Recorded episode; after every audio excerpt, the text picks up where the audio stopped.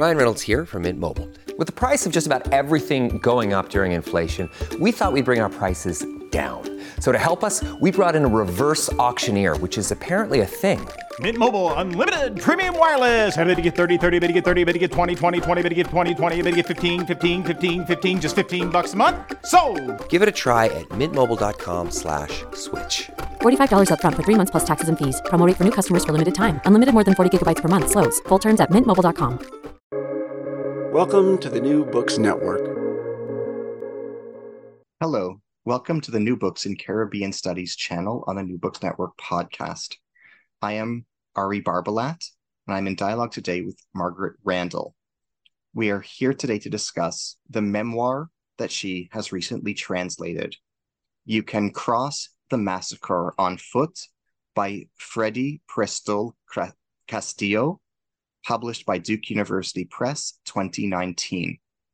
This is a very important book contextualizing and describing the 1937 massacre, which is of significant importance in the history of Haiti and the history of the Dominican Republic. Margaret, it's an honor to be in dialogue with, with you. Thank you for your availability and thank you for everything you invested in bringing this translation into our shared consciousness. You're welcome, Marty. Um, it is indeed a, a, a very interesting book. Um, I was interested that you um, that you um, said it was a, a, memoir. Most people call it a novel, but I I think I would tend to agree with you that it is in fact uh, a a novel that is a memoir because it's certainly based on the writer's life, uh, although it is also um, I think he made changes uh, that would enhance it as a novel. Uh, but it does tell the story, as you said, of the uh, 1937 massacre on the border between um, uh, Haiti and the Dominican Republic uh, during the uh, Trujillo regime. Uh, Trujillo was a terrible dictator um, in Haiti, uh, in I'm sorry, in the Dominican Republic, who um, really uh, well, was responsible for this massacre and many other um, horrendous uh, events, tortures, murders, uh, and so forth. What inspired you to prepare this book? Uh, well, I was asked by uh, Duke University Press if I wanted to translate it. I had um, Duke had published several of my own books, and um, the uh, my editor knew that I was uh, very involved with Latin America. I lived in Latin America for 23 years. Um, and that I also um, am a translator and have done a great deal of translation from Spanish to English. So um, she asked me if I would like to take on this job, and I read the book, and I thought it was a very important book, and I said yes. So um, that's what uh, that's how it came about. What obstacles, difficulties, and adversities did you encounter in this translation project? How did you overcome them? Uh, well, you know the the book is um, the book is written in Spanish uh, by a, a, Dominican from the Dominican Republic, uh, but he died many years ago, so I wasn't able to consult with him in terms of some of the terms, some of the terminology used in the book. Um, I think what gave me the most problem, um, the narrative itself didn't give me any any any problems. Um, it's quite a straightforward story. Um, it's a um, a straightforward narrative style. Um, so that wasn't a problem for me. The problems that I encountered with this particular book are the fact that some of the characters in the book uh, some of the Dominican uh, soldiers who were involved in the in the massacre were um, spoke a sort of mixture of Creole and uh, and Spanish, and it, at times they're drunk as they're speaking. So, in the first place, there's the issue of the dialect of the Creole. I I don't know Creole, and in the second place, there's the sort of the types of expressions that they use uh, when they're inebriated. Um, I did um, seek some advice um, on those portions of the book, and I uh, was able to uh, be in touch with a uh, a Haitian uh, woman who um, gave me some good feedback on how to handle those passages. Other than that, I don't think I had any problem uh, in the translation. Can you tell us about Freddy Prestol Castillo? Where did he live? Can you tell us about his biography and his legacy? What are some of his other noteworthy writings? Uh, Freddy Prestol Castillo was um, a writer, a novelist, essentially a, a, novelist, although he also wrote essays and I think he wrote some short stories.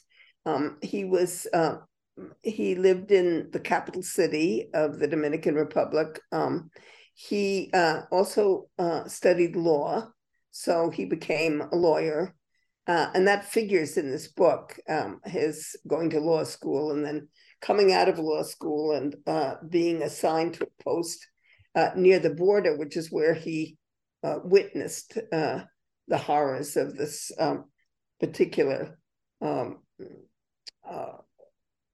tragedy of the of the um, of the massacre.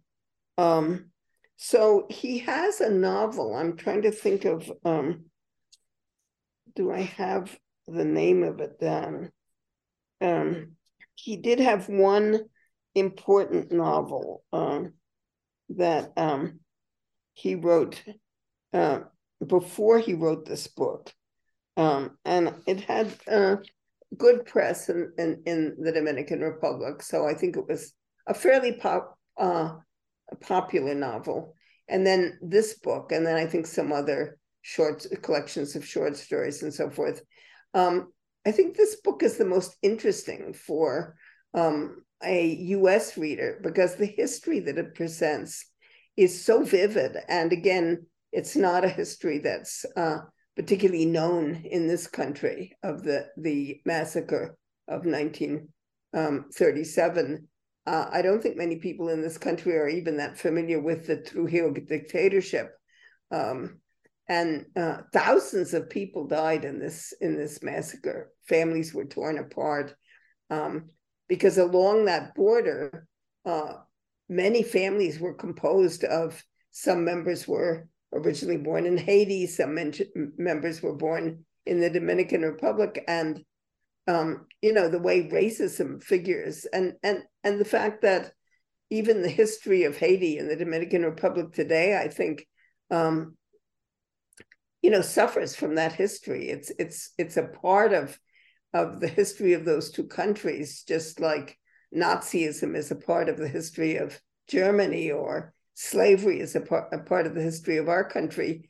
Um, it's something that um, is sort of uh, conventionally pushed aside, not taught, not taught very well, or not taught at all. Sometimes in the schools, yeah, even in the country itself. So I think um, having this book is is very valuable in that respect. How does the 1937 massacre help us better understand the history of Haiti and the history of the Dominican Republic?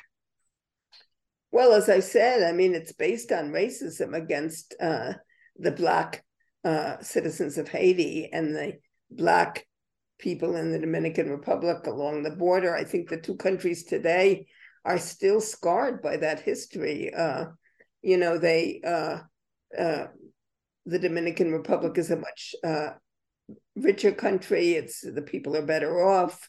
they they have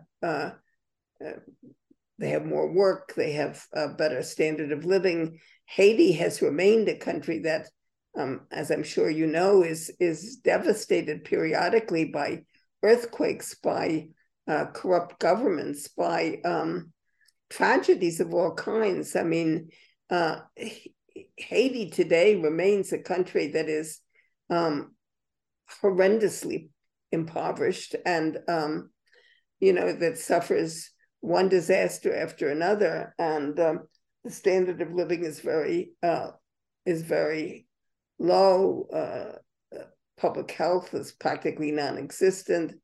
Um, it's very very difficult for Haitians to um, survive um, these tragedies, these earthquakes, and and and other calamities, uh, natural or otherwise, that they keep experiencing. So I think that when you read this book, you understand what's behind all that. What does the title mean and signify? Can you explain it? Sure. Um, you can cross the massacre on foot. The massacre is a small river that uh, runs between, it divides uh, the Dominican Republic and Haiti along the border. And um, of course, it was, um, it, it, it played a central part in, in this story. Uh, people tried to escape back to Haiti to escape the massacre. They tried to escape across the river. Uh, they would um, the river ran red with the blood of people who were shot down in the middle of it, who drowned, who died.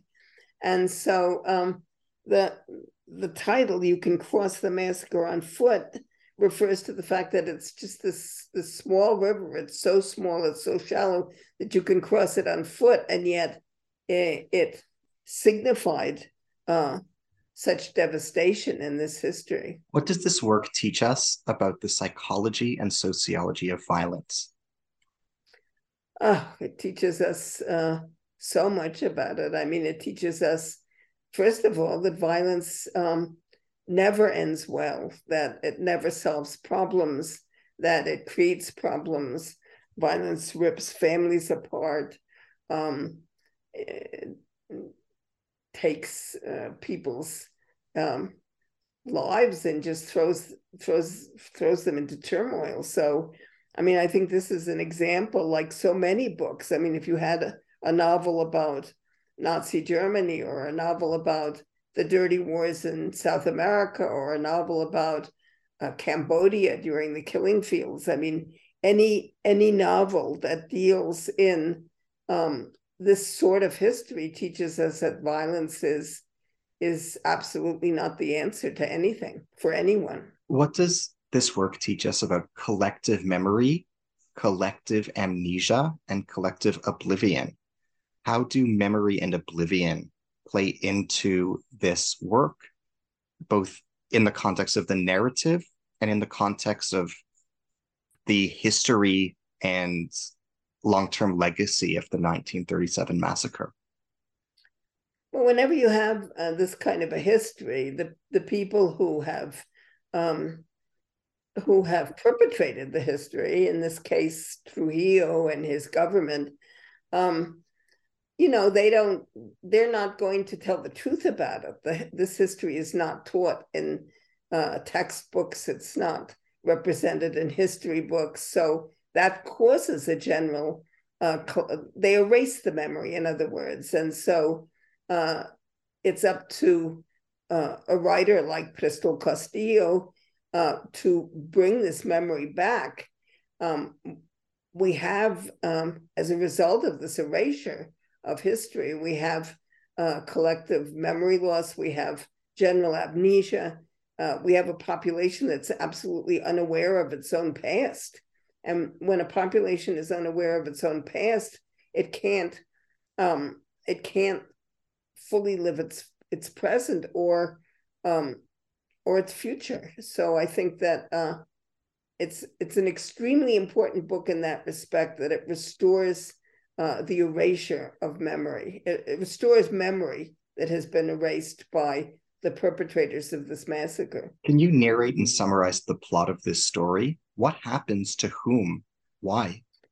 Well, this uh, the the the narrator, the writer, uh, Castillo, as I say, he's um, he he's assigned to a post as a as a young lawyer on the border in a small town, and he then begins to witness uh, this massacre as it as it evolves, as it unfolds, as it takes place, and so he begins to um, to write about it. Uh, he actually writes about it in secret.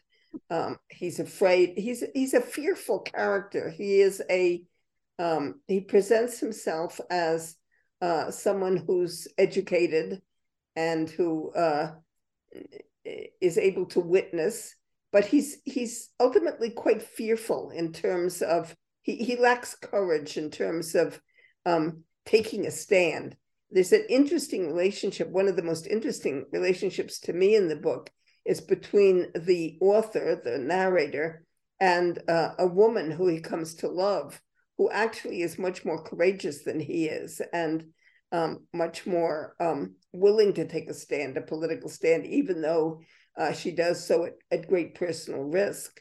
So, um, and then the other uh, characters in the book are all the people who um, who he who the narrator comes in contact with. I mean, the uh, woman who owns a boarding house uh, in this village on the on the border, uh, peasants who whose families are torn apart, whose animals are killed, um, uh, different people. You know, the soldiers who come, prisoners who um, are released from prison to go and commit these horrendous acts of torture and, and violence on the border. So he comes in contact with all these different uh, characters, and he um, he paints them very um, very well, I think, in the in the novel. Who is the narrator of this story? How does he narrate the story? What cognitive and epistemological assumptions underlie the way he tells this story? What lessons from narrative theory can help us understand the narrator of the story? Um, well, the narrator, as I say, is is also the main character. He's the person who lives the this situation and witnesses it, lives it, um, uh, is affected by it. Um, so uh, the the narrative format that he uses, this the the approach, the novelistic approach that he uses, is not a particularly sophisticated one. He begins by um, bringing this he sort of begins at the end. The first in the first chapter of the book he has this manuscript which he's written and he he brings it to his mentor for safekeeping. Uh, and then he goes back he begins at the beginning of the story and goes back and and tells the entire story until he gets to that point. So um it's it's not a particularly sophisticated uh, narrative approach, but I think it's an effective one in this particular case. And I think that the uh, that the novelistic approach that he uses, that the author uses, um, really enables us, the readers, to um, understand uh, the history from a um, from a formal perspective, but also from a very personal human perspective. We sort of get into the uh, different uh, characters, into their lives, into their feelings. Um, you know, what are they going to do about the situation? Can they do anything about it? Some of them uh, are able to, some of them are not. Some of them are destroyed by it. So I think it's a um, it's a um, character based uh, novel, um, and I think that works very well for the story. You're the primary female and male characters in this story? What are their personality traits and psychological attributes? How are their lives defined by gender roles and gender assumptions in the context in which they lived? It is a very interesting um, novel in terms of gender. Um, the male characters, of course, beginning with the narrator, and then all the people who, the men uh, who he comes in contact with, they range from soldiers to to prisoners to high government officials to uh, farmers, peasants, um, and so forth and so on. So there's a great many male characters. Some of them are um, are noble characters. Some of them are less so. Um, I think they they they sort of paint different uh, masculine traits, uh, and I didn't find them terribly interesting, but I but I, I find that they are necessary to the story. Um, there are two women in the story who are particularly uh, interesting, fascinating to me. One, as I as I mentioned before, is the woman with whom the narrator falls in love. She's um, a uh, woman who starts out as a secretary in the capital city, Santo Domingo. She's um, um, sexually uh, harassed and abused by uh, a boss, a very powerful boss. So she has that in her background. Um, and then, as I say, she um, gradually assumes um, a very um, progressive posture in the story and uh, takes risks and puts herself out there and uh, really sort of leads the narrator on. I mean, uh, is an example to him that he really can't live up to uh, at the end of the story. Um, the other very interesting character is the woman, a woman who runs um, a boarding house in this tiny village on the on the border, and uh, she uh, is a Dominican Republic, a, mem- a, citizen of the Dominican Republic, but she has a uh, household worker who's Haitian, who she has taken in as a child and is very close to, and tries to help, tries to hide, and tries to help escape.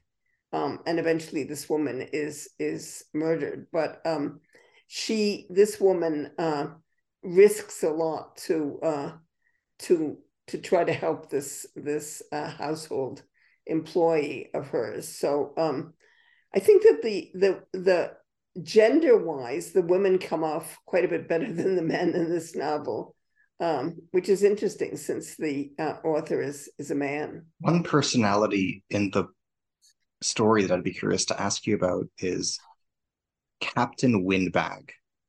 What role does he play in this work, and what does the name signify? Well, Captain Windbag, I think, is is more than anything else a metaphor. He's uh, he's one of the the uh, officials who's sent to the border to sort of uh, perpetrate this massacre, and uh, he's loudmouthed and and uh, drinks a lot, and uh, I think the name Windbag comes from that. I mean, the, his his underlings that's a name that they've coined for him. So uh, I think he represents in the book this um, uh, one of many uh, characters who, you know, are given a little bit of power and they just it goes to their head and they uh, exploit it uh, uh, to the detriment of everyone around them. Can you tell us about Angela Vargas? Can you put her in context for us? Who is she and how is she portrayed in this story. Well, a- a- Angela Vargas is the uh, is the woman with whom the narrator falls in love. So I've already I've already uh, touched on her story. She's uh, uh, she's the young secretary who's abused by her boss at the beginning of the novel, and then goes on to um, take part in the resistance to the massacre. Can you tell us about Albert Louis? Why is he notable? What role does he play in the story? No, Albert Louis uh, is a fascinating character, even though he appears for not much more than one paragraph. He's a peasant who um, uh, who whose animals are slain by by these murderers, and uh, he this just this paragraph during the the worst of the massacre in which he's you you he's presented as typical of thousands of peasants like himself who lose everything and, and sort of go crazy. I mean, you see him in this brief paragraph, um, you see him go from uh, a human being to a to a, a madman to someone who's made crazy by what's befallen him. So um, it's a it's a very beautifully written uh, paragraph. He and as I say, he he just appears in that one part, but I think it's very masterfully done.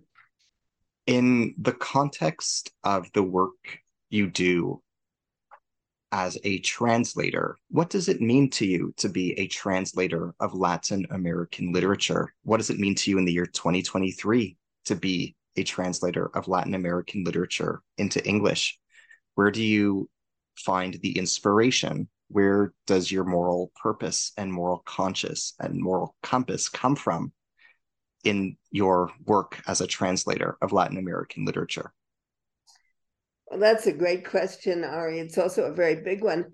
I guess I should go back a little and uh, say that when I first moved to Latin America in 1961, uh, I uh, moved to Mexico first. And um, I uh, founded and edited for eight years a magazine called El Corno Emplumado, The Plumed Horn, which was a literary magazine, bilingual literary magazine, um, that published um, what we thought of as the best new work um, of all the Americas, North and South America, and eventually Europe and Asia and Africa and so forth, Australia. So it was a magazine that ran for eight years. It was a quarterly. Uh, each issue was 200, 250 pages. So we did a lot. We published, actually, I think it was something like um, 750 some odd uh, writers and poets uh, from more than 30 countries. Um, that was my introduction to translation. Um, I, I founded and edited this magazine with a Mexican poet named Sergio Mondragon, who I also married uh, and lived with for eight years. And um, so that was my initiation into both um, reading a lot of Latin American literature and also the art of translation. In those years, and I'm talking about the uh, 60s, 70s, um, important Latin American work um, some of it was translated and published in this country, but most of the translations were very poor. Even of the great uh, Latin American poets like Neruda and Vallejo, um, the translations that existed were just, they weren't good. And so our goal was to uh, do good translations and make them available to a reading public. And um, that sort of got me interested in translation and in the importance of translation. I then moved on to uh, Cuba, where I lived for 11 years um, and was very much a part of the literary scene in Cuba, and then moved on to Nicaragua, where I was also part of the literary scene, and uh, then came back to this country. So when I came back to this country, um, I realized that I had this treasure trove of knowledge uh, and experience also about um, what was happening in literature in Latin America, especially in poetry, that I could share with people in this country um, through good translation. And so I began to do a lot of, uh, of translation. Um, I um, did a book for um, Duke University Press um, called uh, Only the Road, uh, Solo el Camino. Uh, it's um, eight, eight decades of Cuban poetry, a huge book, completely bilingual, 56 poets. Um, I think they published that in around, I can't remember whether it was 2015, 2013. Um, but that was one book that I did. And then as, as uh, I say, I've done a lot of individual books of Cuban poets um, and uh, Peruvians. Um, oh, just lots and lots of of, of great writers. Um, so um, my my uh, interest in translation has not waned. I mean, I I do mostly my own writing, but every once in a while I'll do a translation um, uh, by but usually by a Latin American uh, author. Um, I only translate from Spanish into English. I can't uh, translate in the other direction, and I don't translate from any other language, unfortunately. Um, so um, you know, I think that good translation is is really important for many reasons. Um, I think it's important for people to have access to good translation to to wonderful writers from other countries. Uh, but I think it also enlarges our uh, understanding of other cultures, of other histories. Uh, so that's uh, you know, and that's certainly true with this uh, book. Uh, you can cross the massacre on foot.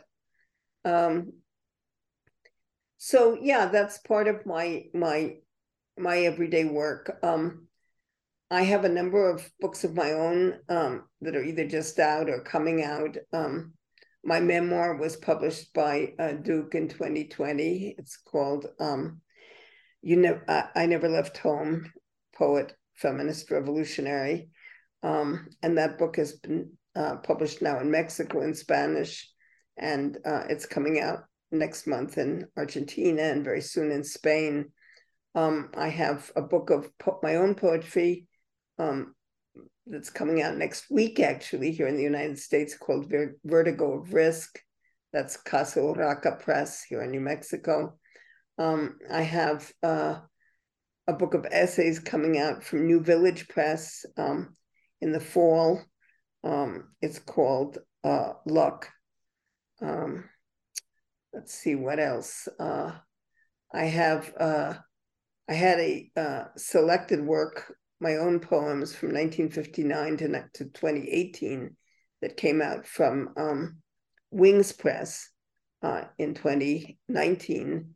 Um, I now this fall will have uh, an addition to that, a new selected poems from 2018 to the present. Um, and that's called uh, Times Language, Volume 2. Uh, I'm right now promoting um, a collection of short stories called Lupe's Dream and other stories. That's also Wings Press. So um, as you can see, I'm I'm 86, but I'm still going strong, and I'm writing a lot, translating a lot, uh, and publishing. And uh, as long as I can, I hope I'll be able to. So, what do you hope that listeners got out of our interview today? Well, I hope that um, listeners will be uh, curious about translation, curious about um, you can cross the massacre on foot, foot um, itself as as a as a book worth reading. Uh, but in a larger sense, I just hope that um, that listeners will, um, I guess, yes, be curious about translation. You know, there's a there's many many wonderful titles that we can read, originally written in English, uh, published, written and published in this country. But it's a big world, and uh, I think that um, I'm hoping that uh, this podcast will also uh, spark people's interest in uh, in literature translated from from other countries. Thank you. If you don't mind me asking, what's next for you? What are your next projects coming up? Can you tell us about anything that you have in the pipeline? You've told us about quite a bit, but is there anything that you haven't yet alluded to that is worth our while to know? Oh, I don't know. I think I've mentioned uh, quite a bit of it. As I say, uh, Vertigo of Risk, which is a collection of poems, is out this month. Um, I'm doing a number of events around it. I'll be doing an event at City Lights in San Francisco, uh, here in Albuquerque, some events. Um, and then I have this uh, another book of poems. Um, it's called Home. All the poems are um, on the subject of uh, the idea of home seen from many different angles. Home homelessness um, the home we carry around within us etc uh, that book will be coming out in october and uh, also my collection of essays uh, will be coming out in october luck uh, so um, you know that's that's mainly it. Um, getting these last two books putting the finishing touches on them um, getting them ready for publication and then promoting books because you know our job doesn't end when we write a book and publish it. Um, we're so we we have to promote our books because um, if not um, not many people read them. Thank you. I'm overwhelmingly grateful for the time you spent talking with me today and i'm tremendously thank you for everything you put into bringing you can cross the massacre on foot into fruition for the benefit of all of us and for the benefit of so many people who you'll never meet who will benefit from reading this and knowing this. Thank you, Ari. It's been a pleasure. To our listeners, I am your host on the New Books Network, New Books in Caribbean Studies channel.